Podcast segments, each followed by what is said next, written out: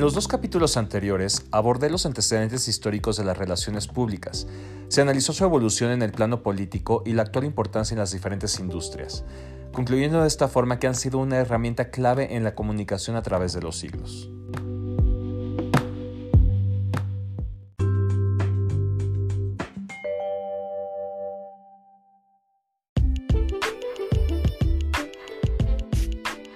Mi nombre es Alfredo Arnaud y los invito a que me acompañen en este capítulo junto a una invitada especial para platicar sobre la importancia de las relaciones públicas como herramienta de comunicación a través de la historia.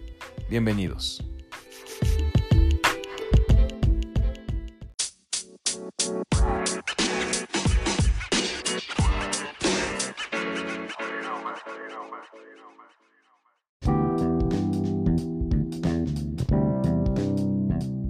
Hola, ¿cómo están? Bienvenidos al podcast de Alfredo Arnaud. El día de hoy tenemos una invitada muy especial que además de ser una gran amiga, es una persona a quien admiro profesionalmente. Ella es Amanda Zarzanedas, gerente general de un hotel muy reconocido en la Ciudad de México, originaria de Barcelona, España. Amanda, bienvenida. Muchas gracias, Alfredo. ¿Qué tal? ¿Cómo estás? Muy bien, gracias. ¿Tú qué tal? Muy bien. Muchas gracias por estar en el podcast. Un placer. Y pues me encantaría que la audiencia te conociera un poco más eh, sobre tu experiencia profesional y lo que haces actualmente. Platícanos un poco, Amanda. Pues llevo 20 años dedicándome a la hotelería y a la gastronomía y actualmente soy gerente general de un hotel boutique en Ciudad de México. Quisiera que entráramos al tema del día de hoy, pero antes me gustaría que nos platicaras sobre la importancia que han tenido para ti las relaciones públicas en la comunicación de los proyectos en los que has participado, a través de tu experiencia, claro, en la industria hotelera y turística. Mira, desde mi punto de vista, las relaciones públicas son esenciales para conectar con el huésped y el cliente final nos dan la posibilidad de enlazar con alguien que puede estar situado en el otro lado del globo y en base a lo comunicado decide que nuestro hotel en sus vacaciones va a ser su casa, nada más y nada menos que eso. El éxito de una empresa está a merced de una buena, mala o mediocre manera de comunicarse. Claro. Los capítulos anteriores trataron sobre los antecedentes históricos de las relaciones públicas, y justo en la etapa de la conquista del Nuevo Mundo fue de suma importancia, ya que los colonizadores persuadían por medio de cartas a la corona sobre lo que estaba aconteciendo en América. ¿Estás de acuerdo que podemos decir que esto es un antecedente de lo que hoy en día llamamos un comunicado? Por supuesto, sin lugar a dudas. Digo, si bien es cierto que en los primeros años de colonización España no vio el capital que había en América, una vez que se dieron cuenta focalizaron todas las energías hacia el continente. A ver, la diferencia entre invertir en algo no conocido o desestimarlo es de qué manera el comunicador tiene la facultad de persuadir al comprador. En este caso fueron los reyes católicos y después fue Carlos I. ¿no? Las muestras enviadas a la corona de Castilla y Aragón de piedras preciosas, joyas, comida y demás enseres eh, conjunto las cartas manuscritas por Hernán Cortés, describiendo los paisajes paradisíacos y fértiles que se encontraban justo a medida que conocían mejor el continente, fueron claves para el conocimiento de que valía la pena invertir los recursos de la corona para lograr el imperio español y por ende la configuración de lo que se le llamó la Nueva España. Amanda, fíjate que aquí en México en las clases de historia siempre nos platicaron sobre la conquista como un capítulo muy doloroso, ya que no solo se conquistó desde un plano territorial, sino también político y religioso. Sin embargo, me gustaría saber cómo se ha comunicado en general esta etapa de historia, obviamente, en tu educación primaria y qué diferencia encuentras en la forma en la que se ha transmitido el mismo hecho en España. Eh, la verdad es que este tema es un poco polémico aquí en México, creo, ¿no? A ver, en España, evidentemente, conocemos la hazaña de Cristóbal Colón, Hernán Cortés y los valientes que se lanzaron al Nuevo Mundo. Pero para ser completamente honesta, en la escuela obligatoria, cuando se os enseña esta parte de la historia, se imparte de una manera muy generalizada, sin grandes detalles, y nunca desde la imagen de una conquista. De hecho, no, no utilizamos la palabra conquista de América si siempre es el descubrimiento de América. ¿no? Hay que tener en cuenta que la historia del viejo continente tiene una gran carga, empezando desde la prehistoria, Edad Media, moderna, no sé, y la contemporánea. Eh, actual, ¿no? Hablamos de cientos de conquistas, batallas, reconquistas, revoluciones ideológicas eh, tan importantes que hace que la conquista española en América pues se quede como un hecho más y no profundicemos más en ello, ¿no? Digo... ¿Cómo, cómo fue tu, tu, llegada a México? ¿Cómo, cómo, te, ¿Cómo has visto esta parte de la historia ya estando en México? Pues es controversial, porque al llegar a México, digo, me ha sorprendido mucho que este hecho sucedió, que sucedió hace 500 años, esté tan presente en la memoria de la gente, ¿no? E incluso el dolor o cómo lo llevan muchas personas que porque creen que hemos puesto fin a una cultura prehispánica. Digo, lo sientes más o menos a diario, desde una broma de un colega que siempre está la broma de los españoles o de la conquista.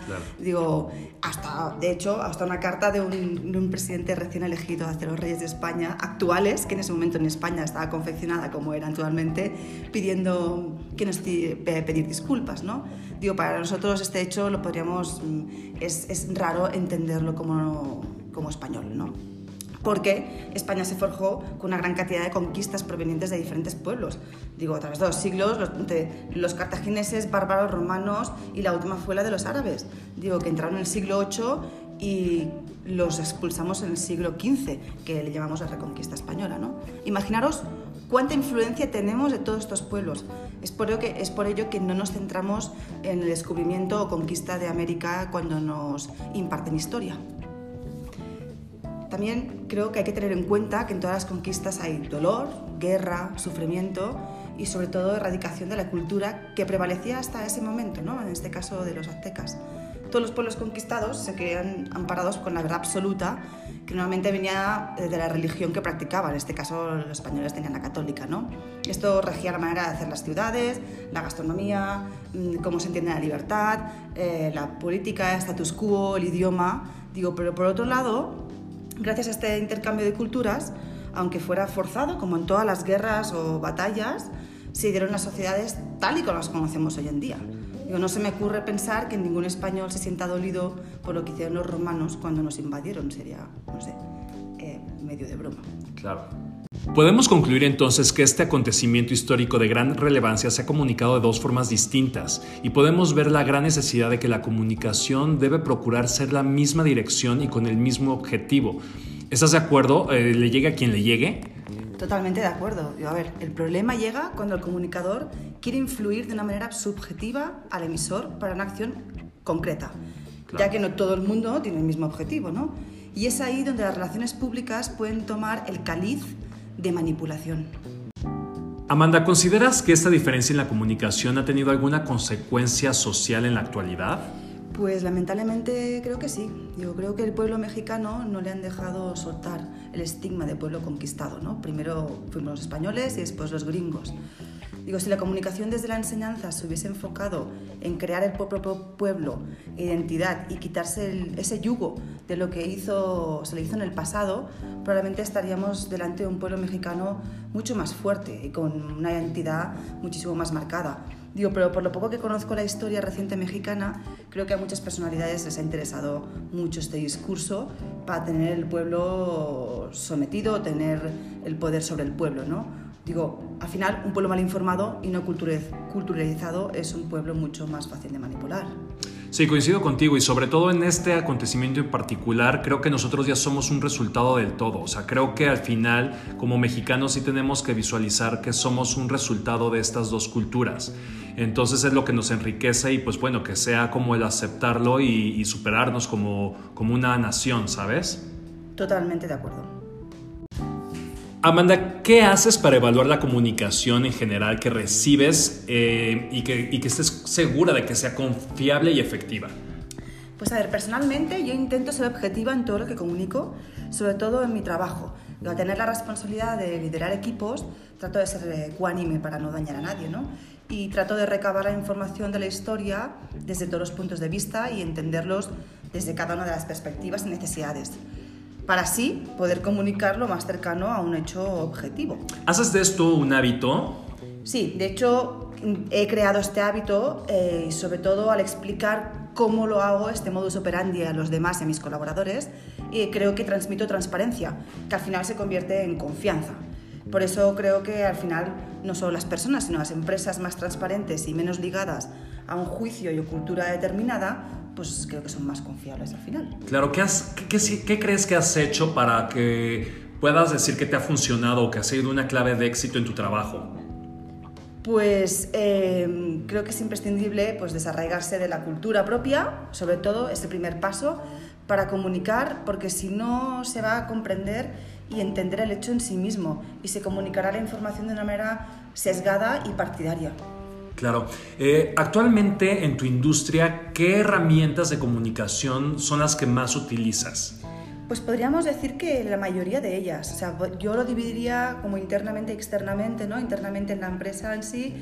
Con tu equipo de trabajo propiamente. Ajá, con mi equipo, por ejemplo, con el corporativo, primarían los emails y el WhatsApp, alguna llamada de teléfono que otra que es un poco más obsoleto, pero... Claro, pero el WhatsApp ha tomado demasiada importancia hoy en día, ¿no? Para comunicarse con los equipos de trabajo. O sea, se han creado los chats, bueno, es súper importante. Totalmente, a veces se deciden cosas muy importantes por WhatsApp y no por email, ¿no? Pues hace unos años ni nos lo planteábamos. Totalmente, y el mail, pues bueno, creo que por excelencia es el que marca como los procesos a seguir, ¿no? O sea, como que tiene una función ya un poquito más formal sobre ciertas acciones o a, ejecutar dentro del equipo de trabajo, ¿no? Totalmente, o sea, de hecho hay cosas que, por ejemplo, es como, no, no, esto por WhatsApp no me lo envíes, ponlo por email, ¿no? Como más institucional. Exacto, Que quede registrado, que quede ¿no? registrado. Que de hecho en el derecho, pues eso ya se hace como de, un acuerdo ya pactado en mail y de hecho creo que ya en, WhatsApp, o sea, queda como constancia de que es, un, es, un, es una afirmación de, de, un convenio, de un acuerdo, ¿no? Totalmente. Oye, y platícame, y externamente con tus clientes, ¿cómo, cómo te comunicas? ¿Cómo, cómo lanzas los mensajes?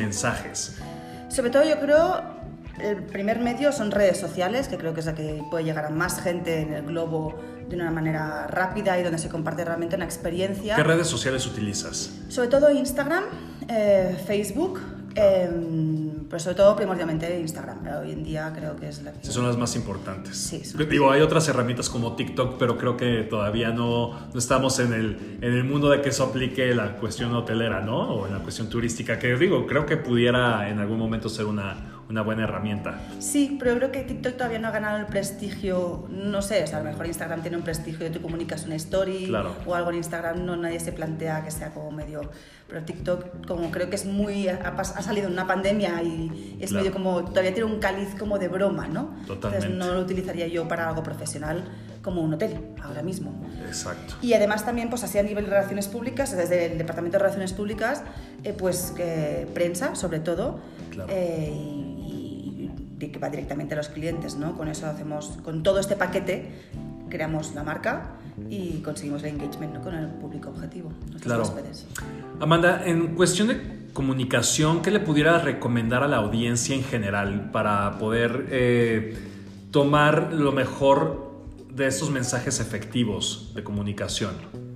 Pues yo creo que te lo voy a definir en una frase cortita, a ver si creo que... A ver para mí la imparcialidad es el camino de la libertad.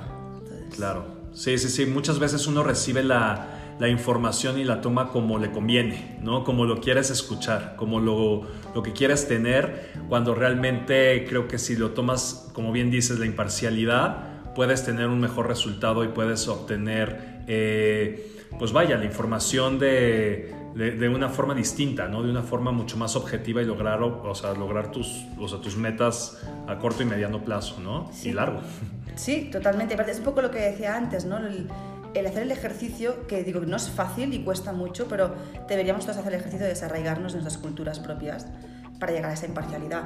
Es un proceso pues, que no es sencillo, porque es cultural al fin y al cabo. Totalmente, y digo, al final creo que como cultura latinoamericana tenemos mucho eso, ¿no? que nos arraigamos en las, en las creencias o lo que pasó anteriormente para, para tomar como una cierta actitud y, creo que, como bien dices, si nos desarraigamos de eso, podemos ver las cosas desde, desde otro plano, ¿no? Amanda, pues te agradezco muchísimo tu tiempo por, eh, de venir a platicar aquí con nosotros. Me gustaría en un futuro cercano pues volverte a tener aquí en el podcast y seguir comentando temas de interés sobre tu industria principalmente, que es súper interesante, súper bonita y pues bueno, eh, nuevamente te agradezco mucho. Eh, cuídate mucho y estamos en comunicación. Muchas gracias, ha sido un placer estar contigo y será un placer volver.